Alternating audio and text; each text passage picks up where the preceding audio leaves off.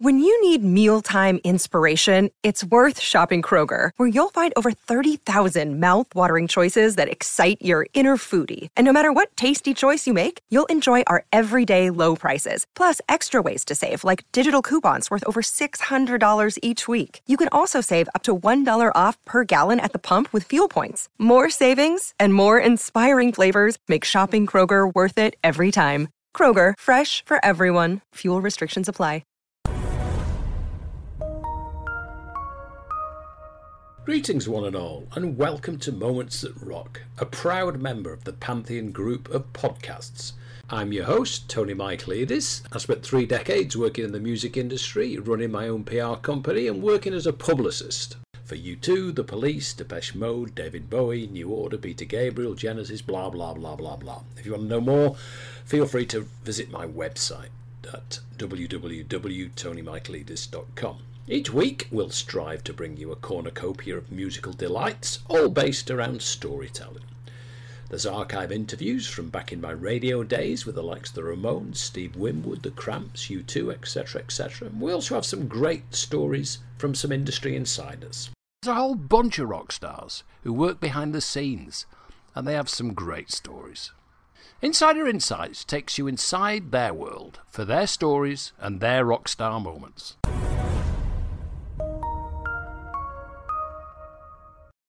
And today we have Malcolm Gerrie Part 2. Just to remind you, well, Part 1, you can go back into the archives of Moments That Rock and find the first part of the interview with Malcolm Gerrie. And it's well worth listening to because Malcolm is a real pioneer in music television in the UK. Been around for a few decades, been involved in some sensational things, of which we're going to hear more. We pick up part two with Malcolm talking about the groundbreaking show he made up himself, The Tube. It was crazy. I mean, the show was live, live, live, which you think how dangerous that is. You're putting a whole bunch of, you know, rock and rollers and musos on network TV at uh, 5.15 every Friday night when, you know, they've had a, um, a session in the pub usually beforehand. Uh, and there was a pub actually built into the studios which made life even harder or better, depending on which way you look at it, called the Egypt Cottage.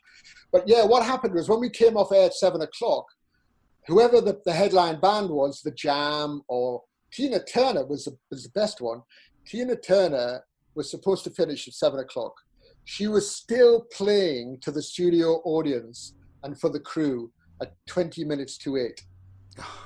So it was like a, and there's a great shot of Annie Lennox in the audience dancing, you know, dancing away uh, to it. So it was, it became, I think one of the reasons the bands wanted to do it was we made it just like a gig. It was just like going to a club and doing a live gig. If the bands wouldn't perform live, as you remember, Tony, they weren't on the show. So that was a golden rule. And they had to come up the day before and do a proper full sound check and camera rehearsal. If they didn't, they weren't on the show. So it was just like doing the way we do concerts now at the Albert Hall or, you know, Madison Square Gardens or, or Ronnie Scott's. Uh, but we insisted on that because it just you just wanted to create that atmosphere. And really, I guess it was a kickback, if I'm honest, against the old Grey Whistle test, which had become, you know, sadly very dull. It was still playing, you know, it was still playing West Coast rock at a t- in the middle of the whole punk phenomena. You know, I remember thinking, my God, you know, there's a revolution taking place literally a mile down the road from where you're recording this show, and you're ignoring it. And we benefited from that because they were all desperate to come up to Newcastle and do the tube. So, you know, part of the reason we got the clash, I think, was they hated Top of the Pops with a passion, never did Top of the Pops. But the very fact that, that we were saying to the bands and the management, you've got to play live and there will be a live audience and you've got a sound check, appealed to them because they felt they were just doing another gig. Um, and they were, they, were, they, were, they were one of the best behaved and spectacular bands that I ever booked in my life. We got, and everybody said, "Oh God, it's a clash." You know, it's like the height of punk. You know, we're going to get added, added extra security for the studios we had more trouble from Lindisfarne. they were just they were just great and you know sat with joe. Oh my god they were just so good. And they played a blinding set of course. The crowd went bonkers. But you know if you look back at that you can see um, a bit of it on youtube. It just like you could have been in the 100 club or the marquee you know any of those kind of great london clubs. Uh, but no you were in a tv studio in newcastle it became obvious that that it, it had to be um, a, a much older youth program so it came out of the youth department, Tony, uh, which they used to have back in the day. There used to be, you know, as I said, Janet Street Porter, Andrea Wonfor were the two kind of pioneers. And then, you know, the broadcasters started having youth departments as well. You remember Channel 4? It sounds strange now. It sounds like something, you know, from Nazi Germany. But yeah, so it grew out of that. But then, the, you know, Jeremy didn't want that. He wanted it to be a wider audience. I mean, you know, we had the mix of talent on the show was so eclectic. We had Cliff Richard on the same program as Killing Joke. It was one of the best shows. And I remember, I remember Cliff saying, he used to call me Malcolm, Malcolm, Malcolm, Malcolm. They're very loud, aren't they, dear boy? oh. Yes, Cliff. They're quite loud. Do you look back on those days and, and still sometimes think, how the hell did that come about? I mean, you had incredible support, didn't you, from your bosses there?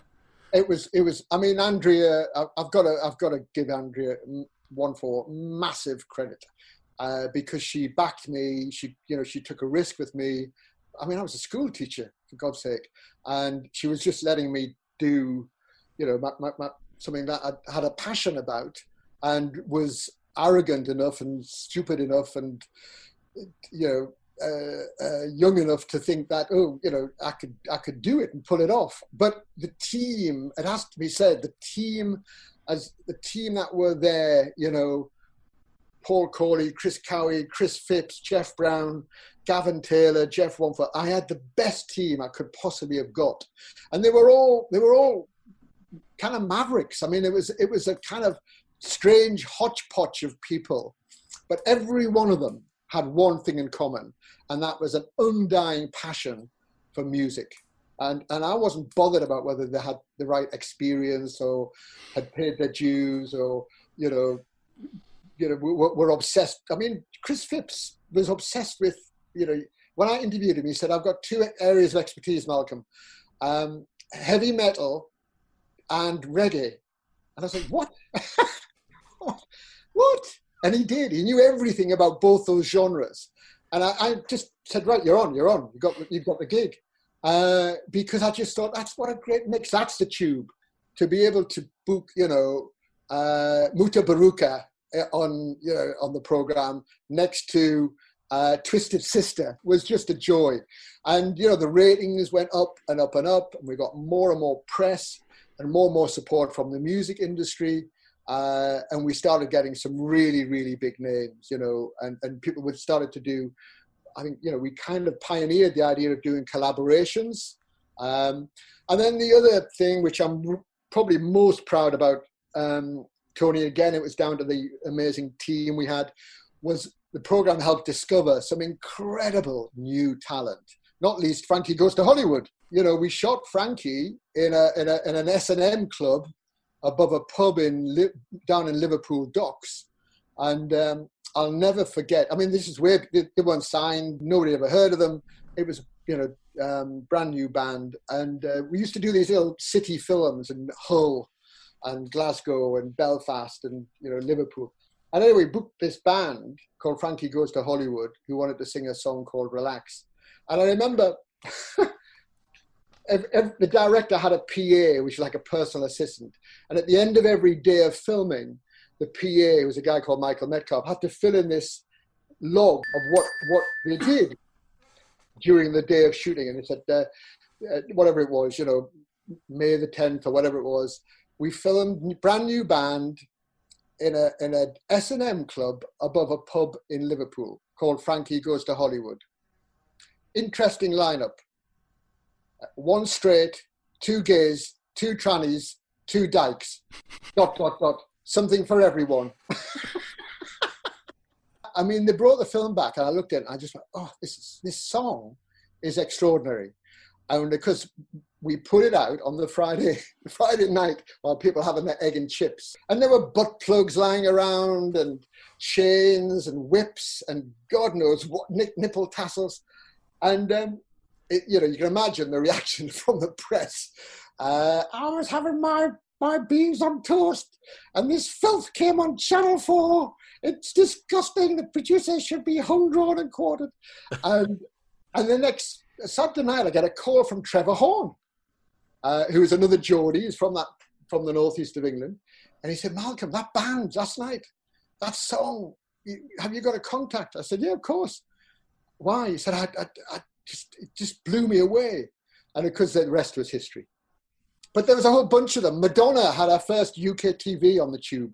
I'd been to a jazz club with David Byrne called the Knitting Factory to see this incredible saxophonist whose name I've just forgotten. And anyway, it was red hot. It was a tiny, tiny little jazz club that David loves. He said, "Come on, let's go outside and have a have a cold beer." We sat outside, and sitting on the curb was this young girl covered in crucifixes, very little clothing on.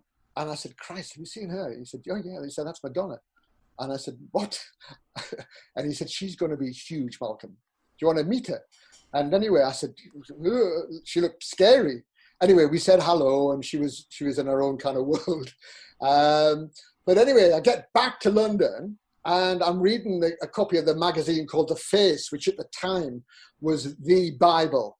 The Tube and The Face kind of started at the same time, and we used to we used to do favors to each other, and Face used to write about the Tube a lot, and we used to mention The Face a lot. And anyway, there, there was an article about Madonna being signed to to Warner's so I rang up the head of Warner's, I won't name any names, and said, Oh my God, I've seen this girl in, in New York. She's stunning. I'd like to book her for uh, the program.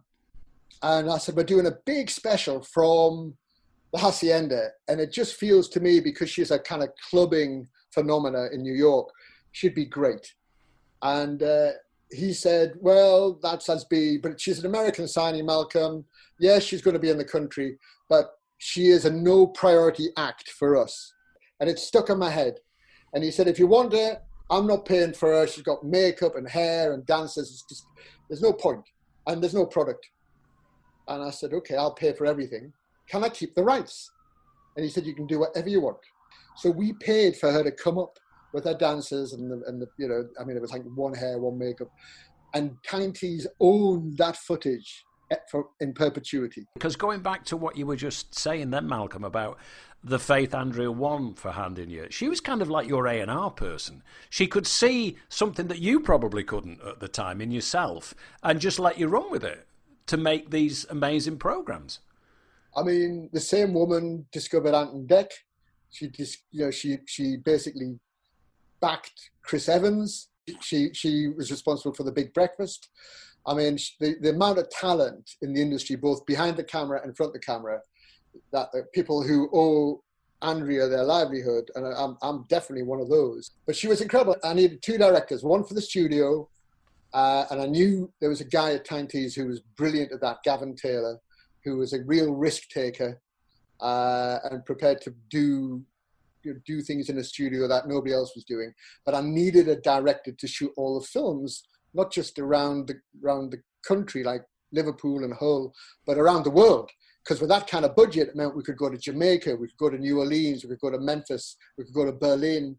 Go to, we did a film with uh, Culture Club in Tokyo. Uh, we took Dire Straits to Israel. We did a whole thing about black music in Paris, um, the kind of African influence, African jazz you know, and I needed a director to do it. And I'd interviewed about half a dozen, and all of them I just thought, oh my God, they just don't get this. And there was a guy at BBC Look North who was Andrea's husband. And I'd seen what he'd done with these little films on like the local news. And I thought, this is really good. And I met him. He was an amazing character, amazing character. And I said to Andrea, I want to employ your husband. He said, you can't do that.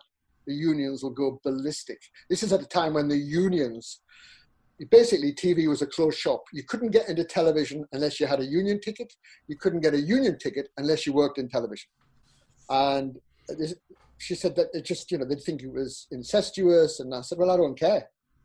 you know, if they, if they, you know, they can come and talk to me, not you, Andrea. And I sat down with the lads from the union and I said, look, you've got two choices. I either employ some ponce from London who'll charge an enormous sum of money, probably won't be uh, uh, anything, certainly won't be a member of your shop, uh, or we employ Jeff. Uh, and if he doesn't work out, I'll give him a three month honeymoon period.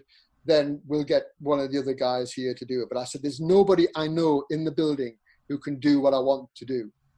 Um, you show me who that person is, and I'll employ them. But there isn't anybody. And I, I managed to win the argument, and because Jeff ended up picking up countless awards for his film, and he went on to be the designated director against Scorsese to do the Beatles anthology, which took him six years, but it was the definitive, the definitive documentary series on the history of the Beatles. But you know, and he was employed by the Beatles, so you know, um, and Jeff's got on. We we worked together recently on a program on the history of Ready Steady Go. Would you believe?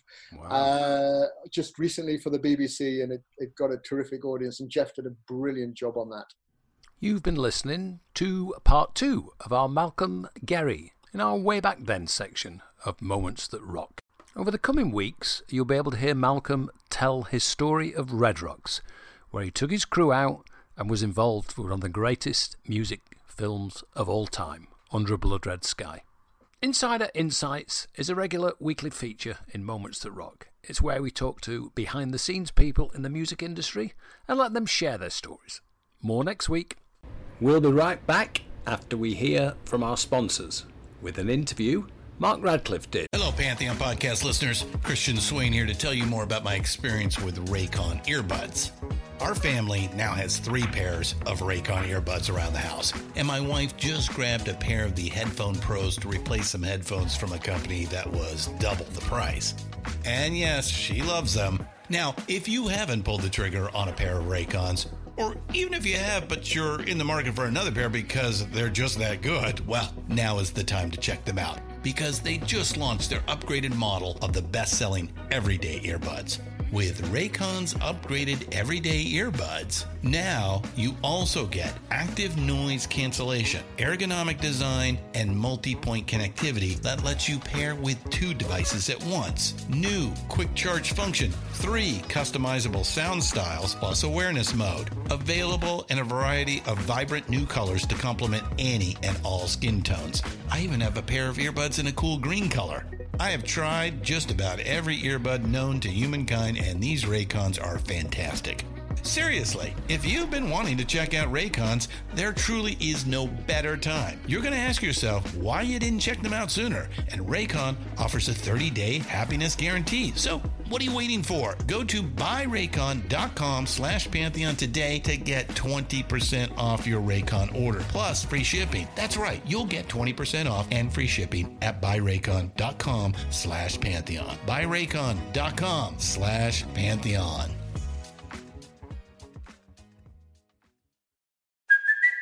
It's Kaley Cuoco for Priceline. Ready to go to your happy place for a happy price? Well, why didn't you say so? Just download the Priceline app right now and save up to 60% on hotels. So, whether it's Cousin Kevin's Kazoo concert in Kansas City, go Kevin, or Becky's Bachelorette Bash in Bermuda, you never have to miss a trip ever again. So, download the Priceline app today. Your savings are waiting.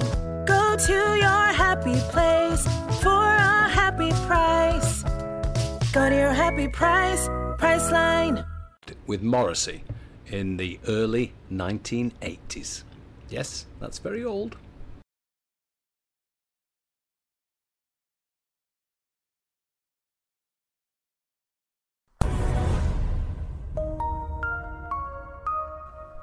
And I have to confess to personally really looking forward to all these uh, other U2 programs, of which Neil Storey will start us off with a story about taking a journalist over to Ireland and then to a gig in the UK to watch them play to nine people, if I remember rightly. It's hard to believe, really, but when you go back all those years, we're talking like 41 years ago now, uh, when the band obviously were clearly nothing. And uh, to hear those stories really kind of, you know, I don't know, it makes me tingle because I can, don't really sit there in stupid nostalgia too much. But I am now. I'm indulging. So we're going to indulge more. Malcolm Gerrie's um, program, really devoted to um, the making of Red Rocks, will be kind of um, part three part two will be Mark Radcliffe talking about the first gig we went to on the 31st of May in 1980 when they were third on the bill. And uh, that's a three enjoyable program as well. They're all good. Uh, there's Dave Robinson as well, who was the managing director of Island around the Unforgettable Fire when it really did take on a whole new lease of life. He put together the large posters that went around all over the UK, uh, 60 by 40, and Under a Blood, blood, under a blood Red Sky um, was a cheap album, um, but it was pro- promoted like a, like a well, dare I say, a proper album. So it became hugely successful because it was cheap, but it was a great stepping stone. And uh, then what U2 did in the 80s really is legendary. But for now, I'll be quiet because this programme hasn't finished yet. Mark Radcliffe, who I mentioned, who will be on next week talking about uh, his first time, uh, our first time actually, when we went to see U2. Um, but meanwhile, this is an interview they conducted with Morrissey shortly before the release of the Queen is Dead album in, um, was that 82? Early 80s, whatever. Mark Radcliffe talking to Morrissey. What about the press reaction to this, which has seemed to be somewhat hysterical? Yes, it is hysterical, but it's usually always hysterically bad. It's never really very um, supportive towards the group, which confuses me. I think the press, when they report things in a very hysterical way, can actually provoke things and continue them. They say I'm an anarchist, and they say very strong things about me, which aren't true. But because I'm such a such a generally uh, gentle person, uh, I think it confused them. If I was a very, very ostentatious, arrogant person um, away from records, away from the stage, I think it would all fit in quite uh, sensibly and it would make some sense. Because, but because I'm not, I think they get slightly um, uh, confused by the whole thing. Do you? I mean, you've done a lot of interviews and a lot of talking to the press. Um, are you now bored with it and start to lie a bit? I'll, I'll tell you why. Because I read uh, a long interview with you in the Melody Maker, which described your younger years in Manchester. Now, I had younger years in Manchester, and I know Manchester pretty well. But reading your description of it was like reading something about a foreign land. Why? Because I just never encountered half the things you did. I mean, did you have that strange childhood, or did I have a strange No, childhood, um, or was it lies? Lots of it was lies. Lots of it was total fabrication, not by me, but by the writer in question, who was also from Manchester and who was grown, raised in Manchester, etc. But so there was some fabrication. But uh, no, largely, I mean, l- large blobs of it were quite true. Quite true. So you don't regard your past in Manchester with much affection.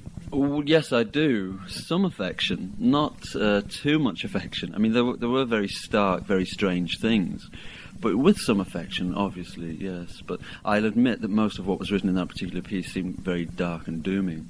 I mean, one of the reasons why we have to move to EMI is for financial reasons. Not that we want more, but just that we want some. We've made lots of records which have done re- really well, and we've never seen any money for them. And we've never ever made a pen- penny on tours, which have always been really successful. So, really, in order to keep the group together in a sensible way, we do need some backing, which EMI offer. And when we signed to Rough Trade, they said, the music press said we signed for £250,000. We signed to Rough Trade for £5,000, which at that time just covered equipment. So, in essence, we really signed Rough Trade for nothing. But everybody said, or the press had said it was a hysterically huge amount, which is totally untrue. The same thing is happening now. It's just the way the press are, I suppose. I was very interested in uh, music, and not really gossip and hearsay and and, su- and such things, which I really seem to form the, the heart and the kidneys now of the music press. Uh, so no, I was always interested in music, and not just really uh, barroom gossip, as it were. People keep saying as well, the other great rumour is uh, I can't see the Smiths staying together much longer. No, but people said that at the very beginning, even only in a small way. People have always said that, and I think they probably always will. Maybe I, th- I think there's lots of people who even if they like the group, they would like to see some uh, some uh, disharmony, but there really isn't any. So there's not really much that I can say. People will um, um, people will uh, gossip, I suppose. Do you think part of the problem is that, that you do get a lot of the spotlight? I mean, even over and above Johnny. And I mean, I'm guilty of it as well. We tend to ask you about you rather than the Smiths. Well, um, it's is it a problem? Uh, I don't think so. I don't think so. I mean, I don't court publicity, and so this is the the standard phrase about me is that I do is that I I'm desperate for publicity. I'm not. If people didn't say a thing about me for the next twelve months, I'd be quite happy. So, I mean, even with the Queen is dead and vegetarianism and all those other, themes that pe- that generally people think are um, uh, attention-seeking devices, it just really isn't true. I honestly don't care if people don't want to interview me for another 20 years. Let me read you this list of, uh, of adjectives about Morrissey uh, and see which you agree with. Arrogant, Scarcely. eccentric, Occasionally. controversial, Practically never. self publicising, we've covered. Worshipped and despised, we can handle these two together. Probably true. I think that's probably true, yes. I mean, when, when I'm in public, people either jump on me for one reason or another. So that's probably true. Worshipped and despised. Yes, I accept that. The Smiths do have a fanatical following. That's the only word for it. Yes, it can be very, very fanatical, very fanatical, which sometimes can be a great responsibility. But it's very difficult to see any negative, um, negative um, strains within the whole thing. It's positive, positive. You think an awful lot. I mean, you strike me as someone who thinks about everything you do an awful lot. Now, you know, when I was young, I used to fantasize that I'd be in a successful group. Did you go through those fantasies which have now come real? Mm, yes, I did. I went through the very obvious fantasies about being a pop star. So I can't. Uh, yes, I, I can't deny that I did. And have the fantasies lived up to expectation? Yes, they have lived up to expectation, but it's very it's very odd. It's very odd to view many things from the other side suddenly. Uh, the other night I was in Brixton. We had played the Academy, and I was being uh, hustled from the venue, and I was surrounded by all these people pushing me out. And then suddenly, in the corner of the venue at the backstage, there was this huge poster of Marc Bolan, who I used to worship, and his eyes were staring straight at me, and he was looking directly at me, and it was, it, for me, it was a very strange, mystical moment. I don't know why. It was like as if he was almost, you know, staring at me, and um, I felt odd. It was like a shiver down the spine. Have you sort of created a, a monster for yourself, though, in being a, a sort of, I don't know, how can I put it, the thoughtful pop star in many ways? I mean, wouldn't it be much easier to run around and take 13 women back to your hotel room and throw the television in the bath? No, that would be very difficult. No, I don't really want to make life easy. I mean, that's not what I'm out to do. I'm not really out to have an easy time. I think to make a contribution is more important to me, a significant contribution. One that's provocative, not necessarily in, a, in an irksome way. I mean, to be provo- provocative doesn't always mean to be, you know, violent or uh, revolutionary. But really to make people think that at least if you hate or you adore the Smiths, that they, are, uh, they stand on their own. That's all, really. How will the Smiths change now? I mean, obviously you added Craig, a fifth member, which has made a big difference, probably more so live in many ways. How will the Smiths evolve from now on? Well, I don't really think about change as a very, very necessary thing. I don't really feel that every time you release a record, it must have a different angle, otherwise you're, you, you, stagnated. I would like to do some uh, very, very searing ballads and very, very soft, um, uh, heavily orchestrated ballads. So that's one thing I'd really like to do in the future. Could you ever see yourself writing any songs with anyone else other than Johnny Marr? Not really. I I don't really think about that. It doesn't really seem necessary. Um, no, I'm perfectly happy. Very, very happy. What do you think's the best song you've written together? This is a question I, I can never really answer. If I'm really forced to give an answer, which I obviously am, it's a song which was a, a third track on a 12 inch called Stretch Out and Wait. Exactly.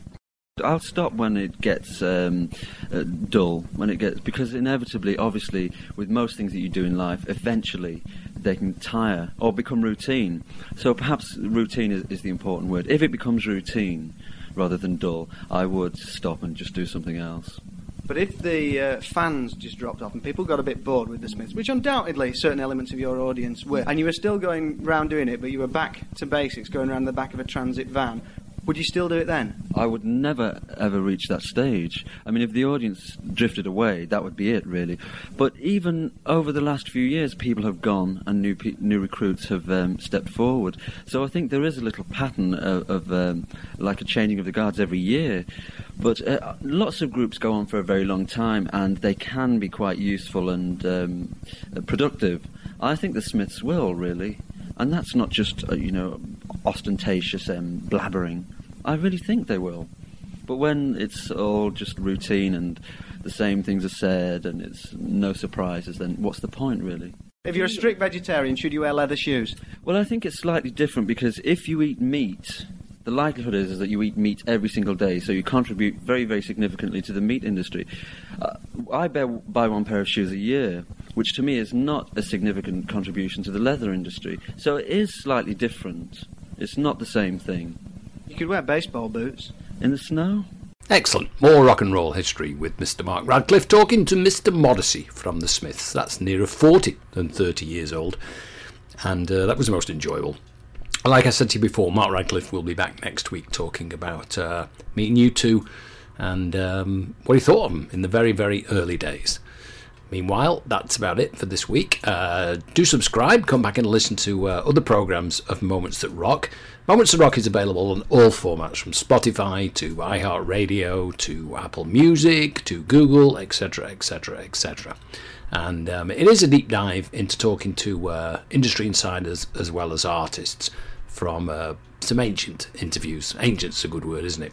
Um, that's about it from us. So we'll look forward to seeing you with part two of the U2 quadrology, if that's such a word, next week. Thank you and good night.